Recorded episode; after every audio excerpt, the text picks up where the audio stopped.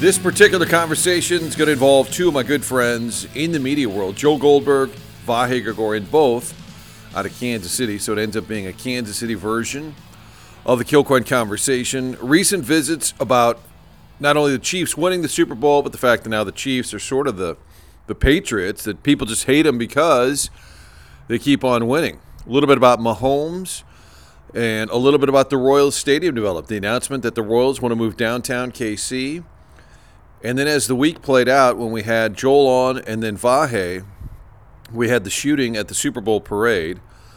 And whenever Vahe's on, he's always thoughtful and interesting. But this was in the wake of being on site at the shooting at the parade, literally being right there. Kansas City Star, I guess their offices overlook the platform area where the shooting took place.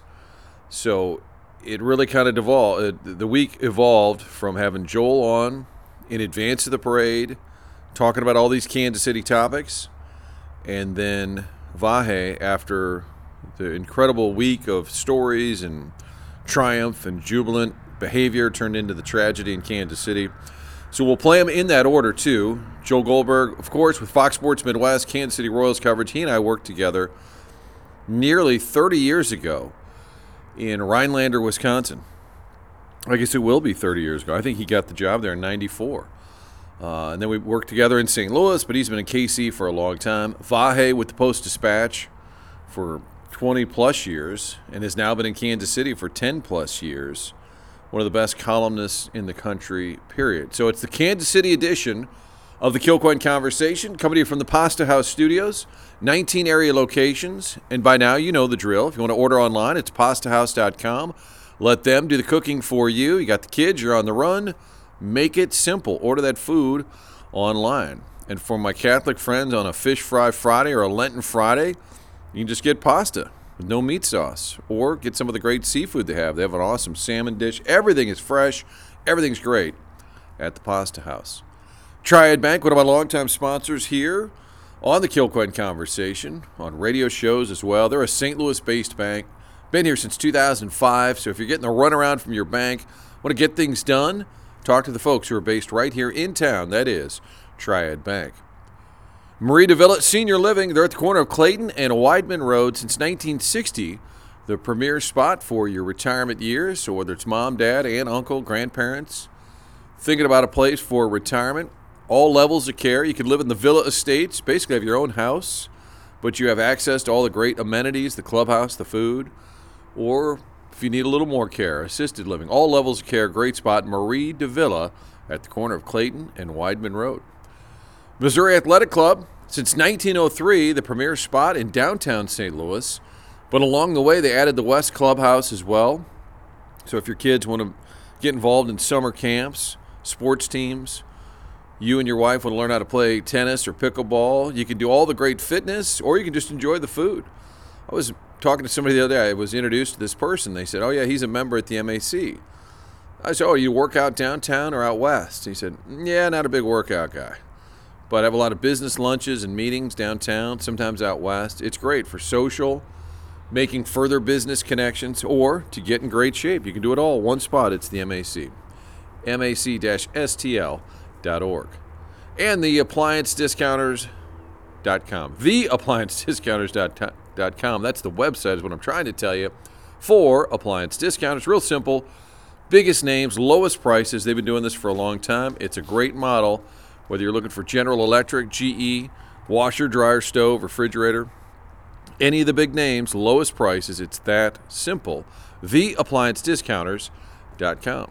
Thanks to all of our great sponsors, and now the visits back to back. Joel Goldberg, Fox Sports Midwest out of Kansas City, covers the Royals, and then Vahe Gregorian from the Kansas City Star. On the line now, Mr. Kansas City, Joel Goldberg. We are going to talk some Royals. We're going to talk about the stadium announcement, which happened earlier this afternoon, but we got to start with the Chiefs. In the time you were there, Joel, did you ever see this coming where the Chiefs wouldn't just be really good? They're like the most marketable team in the NFL. They're they're the new Patriots. Yeah, you know what I never saw was I mean I I'm not surprised at the success because I do think that Mahomes is a once in a generation quarterback And when you add in a once in a generation head coach in Andy Reid, and then, you know, once in a generation tight end, just start there. And I'm talking about a team that really won, I believe, because of their defense. So I don't, you know, if you were to have told me a few years back that they would win more titles, I think I'd believe it. I, What I didn't compute, and it's a really, it's, it's, it kind of messes with the mind a little bit, is I think that we've all been wired to hate the Patriots unless we're from New England, right? And now I'm watching a lot of the country put the Swifties aside. Most football fans around the country not rooting for the Chiefs, and suddenly they're the bad guys. Mahomes has talked about embracing sort of that new role. I never thought they'll be the Patriots, and it almost doesn't make me dislike the Patriots anymore, but it kind of makes me realize we all disliked them just because they were good. And yes, there was Deflategate and all that, but we really just disliked them because they were good. But they've got their Tom Brady, or at least the closest thing to it. There's still work to be done. They've got their Bill Belichick with maybe a better personality and they've got the greatest tight end of all time. Well, I do think that's one distinction. I think Belichick was just largely unlikable, and maybe it's because he was holding right. back. Maybe he has this. Our buddy La Russa always says, "Yeah, he's a real funny guy." I'm like, "Yeah, I don't see it." But yeah, maybe, La Russa is really and La Russa is really funny too, right? so I'm like, maybe there's more there. But Bill wasn't exactly warm and fuzzy. Then they had the scandal. But I do think the Chiefs are going through way more successful. But when the Cardinals were really good like 11, 12, 13, 14, 15. They just kept going to the NLCS. I think the country was sick of turning on October baseball yeah. and seeing the Cardinals. And you guys are probably dealing with that a little bit. I just find Mahomes eminently likable. I'm not like a Chiefs fan, yeah. but I'm happy for you. I'm happy for my niece Emma. Anybody over there that loves the Chiefs, yeah. I'm happy you guys are having fun. I don't root for him, but I, I can't imagine anyone saying Mahomes isn't likable. That I don't get that. I don't think so, but I think what happened is there were some stretches this year, and I kept saying it. And I, look, I'm just an outside observer that has the perspective of having been in sports as long as you and I have. That we tend to view things without as much emotion and without as you know, we, we we tend to view things just a little bit more analytically and a little bit more rationally. You're not supposed to be rational as a sports fan, and so I just kept thinking all year long, these guys aren't really that good. Uh, they're, they're something's wrong. They're they're they're going to get in the playoffs. They're not going to go far unless they can figure out how to fix it. And they kept saying, "We'll fix it. We'll fix it. We'll fix it." It's like, okay, well, I'm not seeing anything yet. So I, I kept saying that this this could be the year that things fall apart. But the caveat was, if they put it together, they're going to end up being really dangerous. And it all happened in the playoffs, and it really all happened to me going to Buffalo and going to Baltimore. Beating Miami at home in a game, everybody said, well, it's Miami's not used to that cold. Well, neither were the Chiefs. I mean, they were playing in temperatures that that rivaled what you and I worked in in our first jobs or your second job in Rhinelander, Wisconsin. It was, you know, wind chill 20, 30 below. That doesn't happen in Kansas City, St. Louis, and not even in Green Bay too often. So I, I didn't take a whole lot from that and the Dolphins team that wasn't playing well. But to go to Buffalo and win on the road – uh, and and and handle Josh Allen. To be able to handle Lamar Jackson, I, I would actually say the Super Bowl was the first time in probably six weeks, and I watch them every week now. I mean, I've adopted them as my team, and it's so much fun. But Super Bowl was actually the first time where I felt like they were going to win. I wasn't so sure in the previous games. Susan and I went to the Christmas Day game against the Raiders. They got booed at home, and they deserved it. They were terrible. But to to your point on Mahomes I think a couple things, and that that Raiders game on Christmas Day was one of them. There there started being a, we saw it a little bit in the Super Bowl with Kelce too.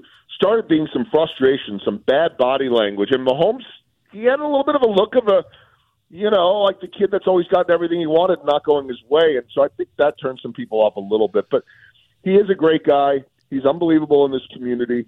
And I, I, I just think that in the end, when smaller market teams – that you know aren't going to get kind of the anti big city coast and all that. People want to root for if you want to call it a Cinderella or whatever until it's not a Cinderella anymore. It's exactly what you're saying. You can be in a small market, but people get sick of it. And to add to that, Martin, if you're a, these are all national broadcasts. If you're the other team and, and, and you're watching your team play against the Chiefs, and every other commercial is Patrick Mahomes, Andy Reid, and Travis Kelce. Like, you know, let's pour salt into the wounds here.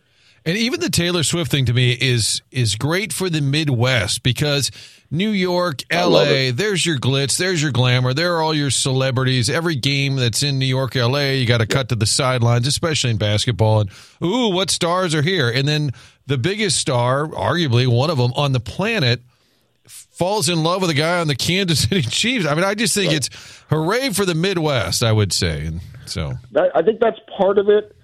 I mean, people have talked about this ad nauseum. Um, I actually think it's an interesting discussion because it, it tells a lot about ourselves, like from the start. And I, I'm not a fan of her music. I don't dislike it. I don't. Uh, I'll be very proud to say that my my daughter, who would seem to be a Swifty, liked Travis Kelce before she was a Swifty, and now she loves her because of him. But like, not to get too you know overly romanticized between you know two longtime buddies here, Martin, but like who roots against love? Uh, he, you know, and, and then it's they're showing her too much, more than they showed. You know, Jack at Lakers games more than Jerry you know, Jones. My complaint is I don't want to see I, I, Jerry Jones's crinkled, wrinkled ass on the TV. well, except for when he looks like he's suffering. But I'm in, right. You know, well, that's okay. You're right. I'm I am going to amend it to like, when Jones is is in despair. Yeah, that's okay. Right. right. But like the, the, uh, some of like the political conspiracy stuff, that's just batch, but you know, crazy, and that's fine. We live in that world of conspiracy theories and politics. I wish politics would be out of everything. Put that aside. That stuff's just crazy. Nobody's throwing anything, but now I get why you might be annoyed with it because, oh my gosh, this team already has everything, and now you get her. Right. And and by the way, for people that are our age, Martin, and, and you know, you've got younger people in the house, she she's not she's bigger than the NFL. She's bigger, you could argue, than Michael Jordan. She has worldwide appeal everywhere for people that I mean, people started watching the NFL this year and became Chiefs fans this year. I've got a friend that I went to high school with. She's a, a year older than me. That the joke was always she knows nothing about sports and doesn't care about it unless it's figure skating. And she was regularly messaging me. She lives in New York uh, we're watching the Chiefs. I'm like, are, are, are you okay? Is everything all right? So it's been weird, and you're right. Like, hooray for the Midwest because this stuff doesn't happen here. It happens on the coast. And just to to wrap this thought up, Kansas City's like St. Louis. It's small. You know, it's a big small town, small big town, whatever you want to call it. You know, he he he lives three miles down the road from me people are going to the Trader Joe's right by his house, just hoping to get a glimpse. That I haven't done that. I go there when I need my shopping. But when when articles have been written, you know, uh, was it page what is it page one or whatever the, the tabloid thing in New York is in the Post, they wrote all these details about this restaurant that they were hanging out with with the friends and the Mahomes and this and the that in the private room, and I'm like, not only do I go there for you know dinner or for a happy hour, I'm friends with the owner. Like that that's that doesn't happen in a New York or in LA. It is just it's a phenomenon, and it's it's fun to sort of just observe it. When he's not talking love or Swifties, he's covering the Kansas City Royals for we're getting close to two decades. Joel Goldberg, Bally Sports Midwest, Royals host reporter and news of the day the royals announcing and this has been talked about for a long time but finally unveiling their plans. We all love renderings. Uh, walk folks through it. We've had your buddy Frank Boal on the show a little bit and was kind of back and forth but it sounds like the royals are moving ahead. And this will be I, I don't want to say downtown proper but folks who are loosely familiar tell them where this will be. No this is downtown and um, assuming that everything goes the direction that has been reported and and um, um, you know, I, I think they're all set to go here now. They're going to have to pass uh, a vote in April, which is essentially, well, it's just an extension of a tax that's been there forever. So it's an extension of that.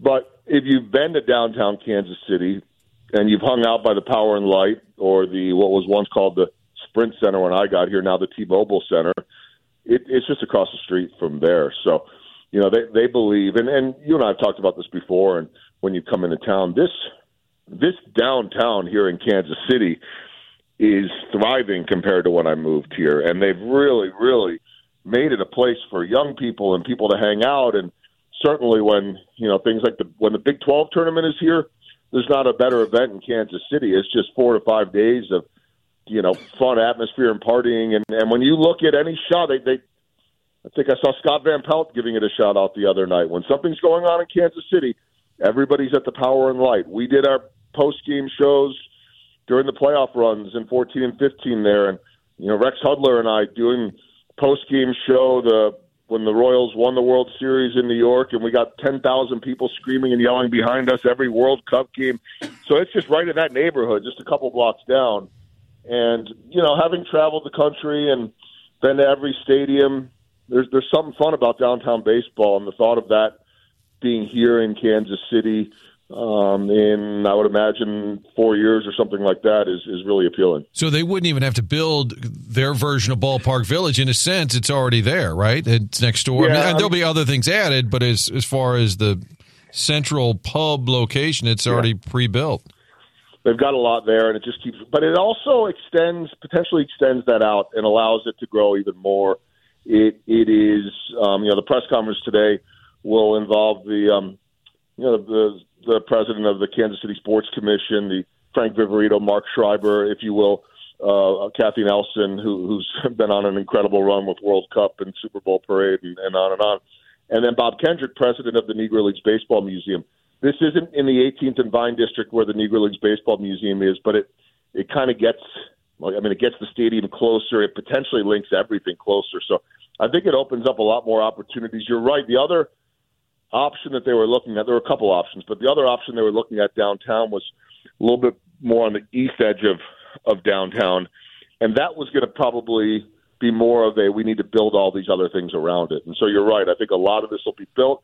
I, I suspect they have a lot of work to do because the the the challenge in this is that you have people already there, and so you got to figure out how you're gonna how you're gonna move some people. And I don't know if there's eminent domain or any, any of that. I know you and I don't get into too much of the politics and and and that world, but I think that that there's a lot of infrastructure there. They're going to need to build a lot more and make it work. But you know, they're not going into this blindly. They they know what they need to do. What's the public appetite amongst Royals fans? Do they want to leave the K? Are they disappointed, or is it split? What do you sense from the fan base? Because that's a pretty iconic stadium that they're playing in already.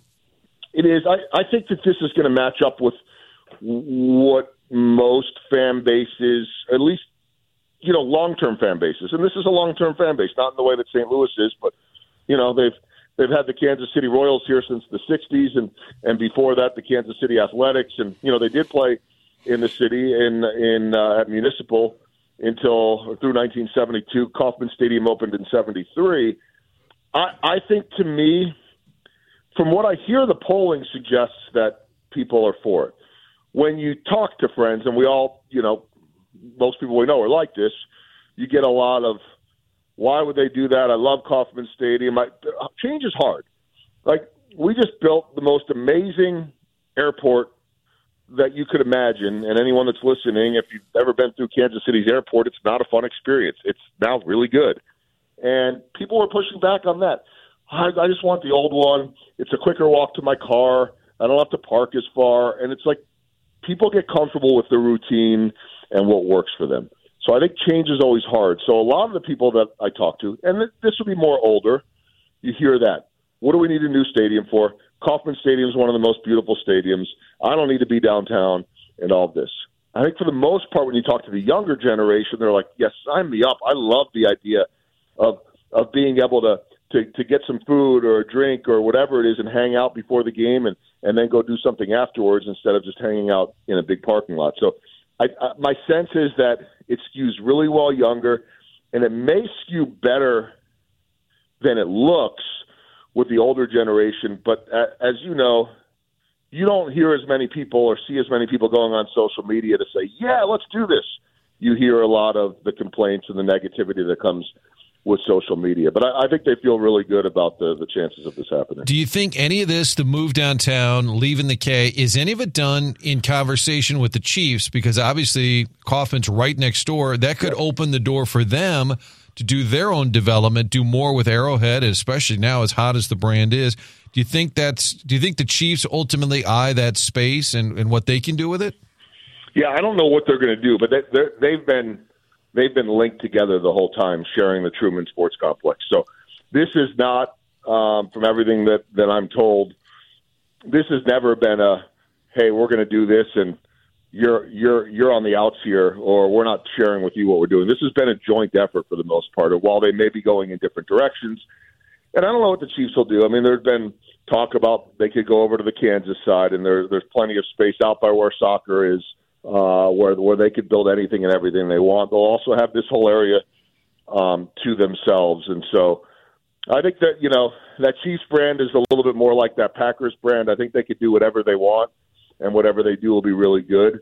But I think in the end, both of them will will, will, will kind of do their own thing, and, and both will end up being better better for it. So I, you know, I, I don't know where the Chiefs will end up, but they're going to get as much out of this as as the Royals do. Uh, we also noticed the Royals spending money. Bobby Witt Jr. I'm old enough to remember his dad. He actually, Dave Job, our buddy, sports producer extraordinaire, Dave Job said, I think he pitched for the Cardinals. Bobby Witt. I had to look it up. I think he did in like 97, 98. But uh, what does that move mean for the Royals? Are they going to be spending more money in general, or is it just specific to him? Well, they already, and this one wouldn't have captured as much of the headlines as Bobby Witt Jr., but they already were one of the biggest spenders this offseason. The Dodgers obviously blow everybody away by just signing one guy, but they went out there and and spent over a hundred million dollars in free agency this offseason, including the the guy that has already said that um, that he will prefer working with me over Jim Hayes. Now he didn't say that, but Michael Wacha. so we get Michael Wacha in here, which is actually really cool. And I talked to him at our Royals Rally Fan Fest event a couple of weeks ago, and and I was there for his big league debut, which came against the Royals in a game that went till three fourteen in the morning. Watched him almost throw a no hitter against the Royals for the Padres last year. So they spent big money on Michael Wacha and Seth Lugo, both of whom were in the Padres rotation last year. They went out and they signed Hunter Renfroe. Those are their three bigger signings. They added a few more pieces, some veteran pieces like Adam Frazier and and Garrett Hampson. Traded for a couple of bullpen pieces and traded for Kyle Wright, who will be out all year with shoulder uh, after shoulder surgery, but he won 21 games a couple years ago for the Braves. So they spent all this money first, and I think Martin, none of this is a coincidence, uh, whether they'll admit it to this way or not you know, this ownership group, which is going into year four, could very easily have said, you know what, we lost 106 games last year. It's not quite time to spend all this money. Um, we need to keep building and building and building. But I think one, tough to sell, sell a stadium, and I believe the stadium is the right the right move. I think it's time for downtown baseball. I felt that way for a lot of years. It's tough to sell that when you just lost 106 games. It's tough to sell that when people are saying, boy, we'd love to come watch them, but they're not doing anything. So that was one piece that helped with the timing. The the the 106 losses was not expected last year. I don't think anybody expected them to win the division, but they expected to be better. They had a team full of young guys, including Bobby Witt Jr., that most of them, not Bobby, were, were kind of all failing in their first and second years all at the same time. So they went out there, they got all those reinforcements, they signed all that. So one, yes, you're trying to sell a fan base in a stadium, but two, and I heard this last year into the off season that they very much had interest in signing Bobby Witt Jr. to a long term deal, and that it wasn't so much the number and the money, which was going to be significant, and it was. It was that he's not going to he's not going to commit to being here long term if he doesn't feel like they're committed to winning. And so they weren't just trying to impress a fan base; they were trying to impress the the future of this team, the the the face of this franchise. And just to put this in perspective too, we see a lot of young guys getting these crazy contracts now before they do anything. He's already done it for two years. I mean, how how do you on a hundred six loss team still manage to end up with 30 home runs and 49 stolen bases and finish eighth in the American League MVP voting as a 23 year old on the worst team in baseball? he he has. I think people feel like he has the most talent that they've seen here in a player all around talent since Carlos Beltran, a young Carlos Beltran, and he's the real deal. And he's 23. And there's some days I'm like, gosh, these kids are so young. But he's also like 23 going on 32 in terms of maturity, in terms of just growing up in the game. This is, um, I think, when all is said and done, they'll end up looking back saying they got him for a bargain. Um, he's just different than I think he's probably the most talented player that I have seen break into the big league since Albert Pujols. I'm not saying he's going to become Pujols. He's more like a Mike Trout in terms of the skill set, a young Mike Trout that had the power and the elite speed. What a news cycle in Kansas City. The Bobby Witt, Witt deal was, what, a week or so ago. Chiefs win the Super Bowl. Royals announced plans for new downtown stadium. And oh, by the way, the parade on Parade Wednesday. Joel Goldberg, longtime, uh, I was going to say friend of the show, friend of mine, Bally Sports Midwest, Royals coverage. I think people can get Royals coverage. If you have cable in St. Louis, you can probably find it and follow along. But Joel, thanks for hopping on. All right, thanks, Martin. Right now, we're joined by Vahe Gregorian from the Kansas City Star, columnist, uh, outstanding columnist, formerly with the Post Dispatch, which I guess now has it been a decade, Vahe? Your your merger to KC, your trip west. yeah, it's been uh, on into the 11th year. I, Wow. I came over here in 2013. Still only about less than half the time I was at the Post Dispatch. So, um, you know, I'm still a newcomer in KC, but but it has been a while. Wow, it's it's amazing. I said this at the outset of the show. You and I texting, and uh, I'm like, "Well, this would be a good time." Well, this would be a good time. like, well, no, it's, it's busy. The news cycle just this week alone, from a Super Bowl to cover on Sunday, then the Royals roll out their stadium announcement Tuesday, then the parade, and then the tragedy that ensues. I know you've been doing this a long time, but I would just think the roller coaster here, even for what you do emotionally, it's it's it's just a really just an intense couple of days. Yeah, that's really well said, Martin. And and the, the point, the, the roller coaster point, I think is what it is. I mean, some some events you know you're covering and you know there might be something happening. Then other events, uh, and particularly tragic events, you know, just shake up your your insides and shake up the whole landscape, obviously. And uh, it has been a little bit of a, a complicated time because I think um, in so many ways the last eight, nine, ten days were really kind of a capstone on on this era in Kansas City sports history, and that you know started with we, we already knew we were hosting the World Cup in 2026, but we didn't know we were getting six games, including a quarterfinal. That was uh, you know a week ago last Sunday. The next day, Bobby Witt Jr. signs a uh, 11-year contract extension. This is not the kind of money the Royals have ever spent before. You, you Cardinals people uh, see this stuff, but but it's pretty unprecedented here. And then obviously the Chiefs' fourth Super Bowl trip in five years, and finally winning it, and the parade, and the Royals announcing the ballpark. So all of that just screeches to a halt with what happened yesterday because um, that's all we can think of, and it is all we should be thinking of. I, I know that in time we'll, you know, step back, have a little different kind of perspective, and uh, uh, you know, try to. I don't know about make sense of what happened, but but try to move on from it, and um, you know that that's what you know resilient people do, and that's what will happen. But you just find yourself wondering uh, when is enough enough, and when will anybody do anything about what what's happening here and all across America? Uh, almost almost as if routine and almost as if inevitable. Yeah, and I know people get, you know, get crazy about the topic of you know gun control. I'm not even talking about that. I'm talking about just the fact that we have so many, just the willingness to shoot one another, or just the, the I guess even the uh, desensitization maybe of everyone that just does it. Like it's not even a thing, and I, I just can't even come to grips with it. And you've got community events. We went out of COVID where nobody could be together, and now we're all back together. And then you're going to get people who are afraid to be together or be in big events. I, I'm curious too. What what was your vantage point? What was your just your personal uh, ride yesterday? Well, so yeah, so as I think I mentioned, you know, our, our where our office is now is in Crown Center in Kansas City, and you know, we actually have a bird's eye view of the parade from the window. But uh, several of us, particularly my my co-sports columnist and dear friend Sam McDowell and I, were out there um, until the uh, floats went by, and then we thought, okay, we can't get close to the stage. Let's go get back up to the office so we can hear what's being said on the stage.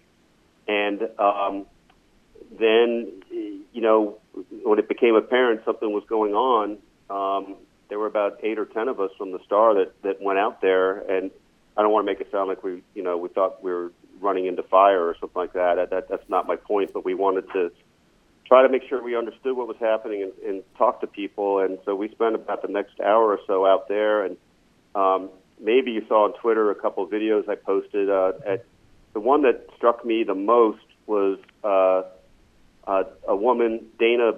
Um, gosh, I believe Bradley was her last name, but it's it's all a little foggy right now. But Dana Bradley and her daughter Madison, they flew in from New Hampshire for the parade because Dana's from Kansas City, and they were not even really directly engaged, but the the absolute um, terror and, and even petrified look on, on the poor 14 year old girl's face was was something I'll never forget, especially on a day where I'd been taking stock of all the innocence and the, the kind of sweetness of all the children around, the baby strollers, um, children up on parents' shoulders, kids playing pickup pickup football that had never met each other before. Um, that's that's what stays with me. And then, of course, as you know, nine nine children were among those shot, shot, and um, apparently they're they're um, all on the way to recovery, is our last understanding. But what what do you tell the children? What do you tell people about about this? And try to act like it, it's okay. And I realize, you know, you don't want to go into the political realm, and but I hate that we think that talking about gun safety is political. That's absurd. I mean, it's an epidemic. It only happens in our country, and um, it it's because of neglect by our politicians. Yeah, no, my point is if you just say guns and the, the conversation stops, you know what I'm saying? There's right. each side right. there has to be a better conversation about public safety or the value of human life. Like how is this happening? And if we can and then maybe we get to like, oh all right, that law is too loose, or that one needs a change, or that one's fine, or these guys aren't following the rules anyway. But I just feel like it stops immediately when we just say they're going to take our guns or eh, right. The, the, the, and, and look, just to make the distinction here, I'm, you know, I, I'm not fundamentally anti-gun. You should be able to hunt. I guess you should be able to protect yourself. But there's a big difference between giving people the ability to do mass shootings and the enabling of these kinds of weapons, like military-grade weapons, that are prevalent. They're, they're prevalent. It's just unbelievable. How can that be? And that, that I don't see the problem. I think we have is that you can't. To your point, you can't have a real conversation about it because the people that think you're, you don't think AK-47s are a good thing think you're trying to come after their hunting gun, and or some people. I, I don't want to say all people. That's not fair. There are a lot of responsible gun owners. I'm quite sure, but there is an element that feels like if you even bring up that somebody shouldn't have an automatic uh, weapon that they would use in war on our streets, then you're then you're coming after their guns. That's just preposterous. It's lunacy. Yeah, and I just I wonder how we have a rational discussion about what does make sense and how do we kind of look at the math and the numbers of what's happening and saying this is it's not a country we don't want our country to live this way. I think that's more than fair. I, I saw something recent with Clyde Edwards-Helaire. Apparently, he sheltered some kids. Have you heard some stories? Not that it's the most important thing, but it is interesting that Chiefs players, I guess, were in enough proximity that some of them actually were holding on to kids or helping them hide? Yeah, there there was uh, there's been a few reports of that. I can't tell you I've got a comprehensive view of it, but e- even yesterday when we were out there talking to uh, people who were leaving, uh, our Sam McDowell, Laura Bauer, and, and Judy Thomas, I think were the ones speaking to a couple people who uh, had been helped by Andy Reid. Mm. Andy Reid had kind of uh, em- embraced and uh, encouraged um, a, a couple people in there. Trey Smith, um, I, as I understand it, was was helping uh, just basically put his arm around kids and get them into a shelter spot. So that the timing of this was pretty pretty close to. I don't want to say exactly when the Chiefs were leaving the stage. There were, but it was around that time because the, the, the ceremony was done. But we were struck by the fact that a lot of the Chiefs were kind of lingering on the stage. Um, we actually bumped into, of all people, Donna Kelce a little later, who who told us that um, once that all happened, I mean, they they got the Chiefs out of there pretty fast, but but not so fast they didn't have a chance to try to help some people, which is you know pretty telling, right? In that in that moment that that they have have the uh, um, the, the the fortitude and the the thoughtfulness to try to try to you know just console and, and help people. Well, and this is going to sound sappy, but if if anyone can help your city heal, I think it's the Chiefs because that connection, the love for that team, that brand is so strong. And there's no good segue for me here, but I'm curious in the time you've been there, just what you've seen in terms of the monumental growth of the brand and just the Chiefs. I mean, they are. We were talking the other day. Joel Goldberg was on, and he said, "I never thought the Chiefs would be compared to the Patriots, but now people hate the Chiefs just because they're winning so often." And I, I think that's a fair comp right now. Yeah, and I, you know, I'll say this is kind of interesting, and it's a little bit. I don't know if the Chiefs, the feeling of, of Chiefs fans parallels the feeling of Cardinals fans. I'm not, I'm not sure. There's there's some parallels in terms of the passion, even when things are not going well. Um, but the difference is it's almost always gone well for the Cardinals, and the Chiefs, you know, went through 50 years of not getting back to a Super Bowl and a lot of just agonizing losses. And guess what? The fans were um, still pretty intense and pretty dedicated. So when you combine that kind of fan base with this just you know unbelievable run they've had, especially unbelievable coming out of what they'd come out of all those years. Um, it's just top of the charts. And you know the Chiefs. Uh, some people uh, are calling them, you know, the new America's team. Which what, what comes with that is, of course, the uh, polarizing aspect, right? Of you know they're winning and et cetera. But the Chiefs have had this ambition of trying to call themselves the world's team for a few years. It's one of the reasons they've done a lot of international marketing and you know the visibility of Patrick Mahomes, um, and obviously the Travis Taylor Swift uh, story has really you know ratcheted that up all the more. One last thing in this little burst, I'll just say is that I get that there are people that you know there's a certain set of people that's just going to present the uh, the winners, right? That's just how it happens, especially when you win a lot. It reminds me of that old, uh, I think it was Clairol commercial, "Don't hate me because I'm beautiful." Um, but but what's different to me about the Chiefs, and maybe uh, I'm just drinking the local Kool Aid because I've been around them a lot, is that I think Patrick Mahomes has an incredible uh, appeal that I'm not sure Tom Brady had. I mean, I think I think people perceive Brady um, to some degree as a whiner. You know, there's there's some stigma with the Patriots. Uh, you know, some scandal of the and yeah. cheating cheating issues. Uh, nobody's saying that about about Patrick Mahomes, and I I think Patrick is deeply respected by his peers around the league because I think he's you know he'll talk a little trash, but he's basically a sportsman. I mean, he's telling people, "Good hit." He's uh, he's a look you in the eye guy with the media. He, he never rolls his eyes at questions. Um, this is a side point, but he works with you when when when you when you are working on an angle. You can tell he's like reading the defense and trying to help you. So, I mean, I just think he's um, a pretty pretty mag- magnetic face of Kansas City. And I, I, so look, maybe people hate him as much as the Patriots. I don't know, but I, I think there's something different about this. And I, I think there's a crowd that wants to. There's not a lot there to dislike. I, I just, I don't see it at all. Maybe you're just tired of him being in every commercial. But there was the video before the Ravens game where they showed him kicking Justin Tucker's ball out of the way, and I think, but so look at this, boy, he got so cocky so quick.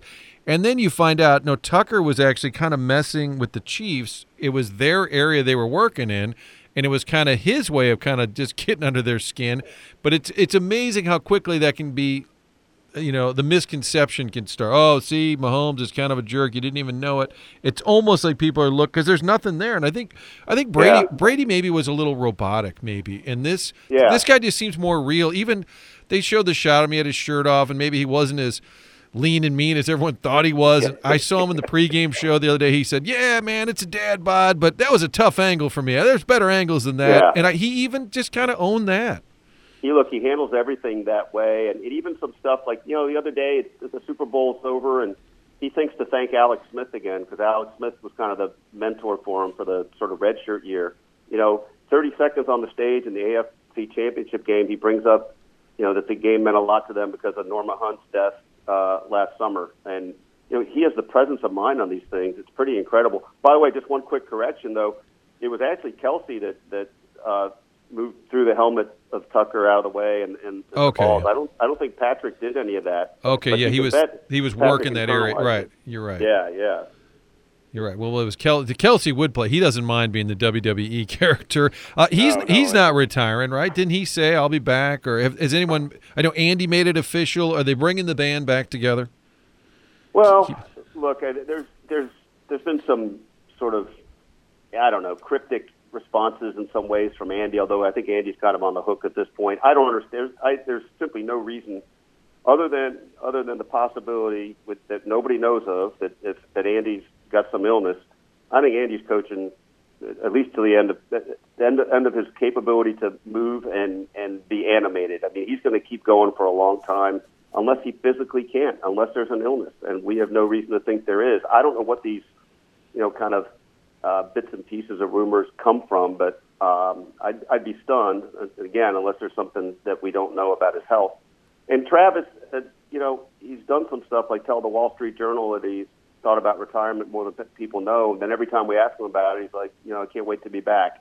Now, what does that mean? I don't know. Jason Kelce hasn't officially retired yet. I mean, people assume he has, but I don't think he's made that announcement. We, we wonder if they might do that on a New Heights podcast sometime. It's hard. It's hard to say.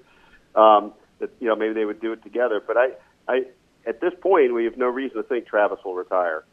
Vahe Gregorian, sports columnist, Kansas City Star. How much of your job is Chiefs related? You get you get to pick your columns, and sure, when Bobby Witt signs or they roll out a new stadium design for the Royals, but are, are you seventy percent Chiefs, or is that too high? That's a really good estimate, and and, and I'd say it probably is seventy percent because it's almost ninety percent for about six months. so, Yeah. um, and really, the last month, you know, once it gets to be the playoffs, it's, that that's really all it is. Um, so, uh, but you know, it, it's it's that's good because it's it's stuff that's very compelling to work on and write about. And um, you know, I'll get out to spring training here in a couple weeks, and you know, we'll be in the middle of March Madness, and hopefully the Royals will uh, not be out of contention by the end of April as usual this year. So that'll be more interesting. They should be better. Um, there's a lot of reasons they should be better.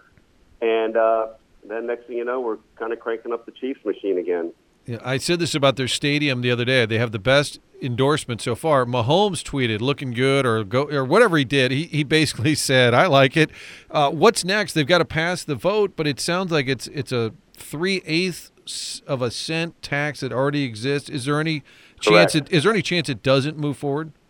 There is a chance. There's some resentment uh, toward the Royals in, in town over this, and I, you know, I, I'm trying to keep an open mind about it. But I, but I, people don't want to leave Kauffman Stadium. People, there's there's a percentage of people that really love Kauffman Stadium. People also, you know, are there's a certain skepticism about a downtown ballpark. But I mean, obviously, coming from where I came from, you can see the benefits. I mean, it's it's it's part of the fabric of St. Louis, and I think it would work well here. I think the problem is there's some some lingering questions about what damage could be done uh, in the district they want to put it. It's a thriving district. If it's done right, if it folds in right, it really could be kind of a connector and catalyst. Um, but there are people that are in the district that are worried about that. And I think there's a percentage of people that, even though it would just be extending the same tax, feel like I don't want to put that money uh, in their pockets, you know. And, and I, I understand where they're coming from, but I also understand that, you know, the, Chiefs and Royals are, are pretty good for Kansas City. Um, it doesn't seem to me to be a, a, a great price to pay for, for that. And uh, I, I just think people want some some blanks filled in on, on what this will really be. Bear in mind, I think you mentioned this, but I'm not sure that the tax is entwined with the, the Chiefs wanting to do renovations. Um, and I guess if it gets shot down on April 2nd, then there might be, uh, you know, maybe they'll split on this. You know, they've been connected because they've been at the same stadium complex for so long. But with that changing, I'm not sure that they couldn't, you know, go after different fan bases, different different vote points here, and the Chiefs certainly have a little more Oh um, yeah, momentum behind ride, them. Right ride, now. ride those Royals, ride those coattails for sure, and say, hey, hey, even if you don't like us, uh, your buddies Mahomes and uh, Kelce would like it if you'd vote for it. That's that's a heck of a way to sell it. And then I wonder, it is. final thought, I guess, long term, then with Arrowhead, if Kauffman gets replaced, do you just see the Chiefs sort of taking over that parking lot, building their own little kingdom or whatever they call it? You think that's what they would eye eventually? I think that's the idea. It, it, there's, it's very interesting to picture how it would work, though, because we've had some thoughts that maybe it would be like what the Packers do or what the Patriots do with these extended areas around it. On the other hand, the Chiefs have not really expressed that, and that area has been very difficult to develop around the stadiums. It's, I mean, it's crazy. In 50 years there, there's just almost nothing around it. So I guess the question they'd have to figure out is what other types of events would they want to put on in the area? Would could there be? I'm making this up, but like a a concert venue, smaller concert venue. You know, they build in there. It, could there be those sorts of things that are bringing people to that area on on the you know 330 plus days or 50 plus days that there's not football at that stadium? I think that that will be part of the challenge. Like, why do I want to go out there? I mean, or do you just can you build enough around it for game day that makes it you know, worth worth the cost, worth, and you know, what does it do for them? So there's, I think the Chiefs have really started to formulate what those plans would be, but I, I don't know that we really have a good feel for that yet. I wonder if, and this, and I, my brain always wanders, but I just wonder if it's residential, like Arrowhead Village, and you have young people living in these condos, and then that allows you to have bars or restaurants that are getting supported because, you know, the 901210 or Melrose Park, or whatever those shows, you know, like a younger hip crowd. If you could build some kind of anyway, that's that's for another day. But Vahe, we always appreciate you hopping on the show. I know it's been a crazy week, uh, both exciting, sad, thrilling, all the emotions of the week, and uh, you're always thoughtful and interesting. And thanks so much for coming on. Yeah, Martin, always good to be with you. Thanks for uh, thanks for keeping up with me, and and uh, I appreciate your friendship. Love talking to both of these guys, and with Vahe, the timing was such we were going to talk before the Super Bowl, during the Super Bowl, ended up being that particular Thursday, which was the day after the shooting in Kansas City. And I've been over there and visited with Joel and seen the town. It really is coming along as far as the downtown. And I know we're always comparing St. Louis to everybody else, but I think we can learn a few things. Whatever they've done to generate interest in their downtown or different pockets. And we've got some great neighborhoods here, but we could do a little more for sure with the core of downtown. Perhaps a trip to KC is in order. Maybe we'll get that Hyperloop going. Remember, they're going to have that train. You could be in Kansas City in 45 minutes to an hour. Wouldn't that be cool? If you want to go to a game over there or have lunch or business, I guess that's, what do they say? That's been tabled for now.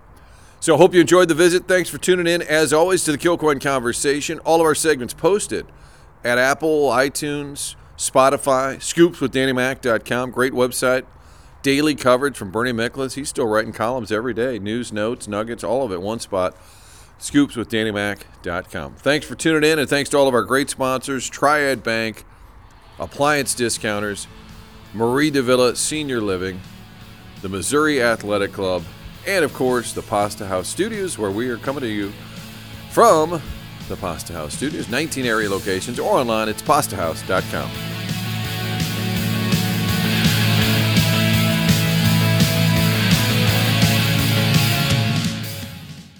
This is the story of the one. As head of maintenance at a concert hall, he knows the show must always go on. That's why he works behind the scenes, ensuring every light is working, the HVAC is humming and his facility shines. With Grainger's supplies and solutions for every challenge he faces, plus 24 7 customer support, his venue never misses a beat. Call click grainger.com or just stop by. Grainger, for the ones who get it done.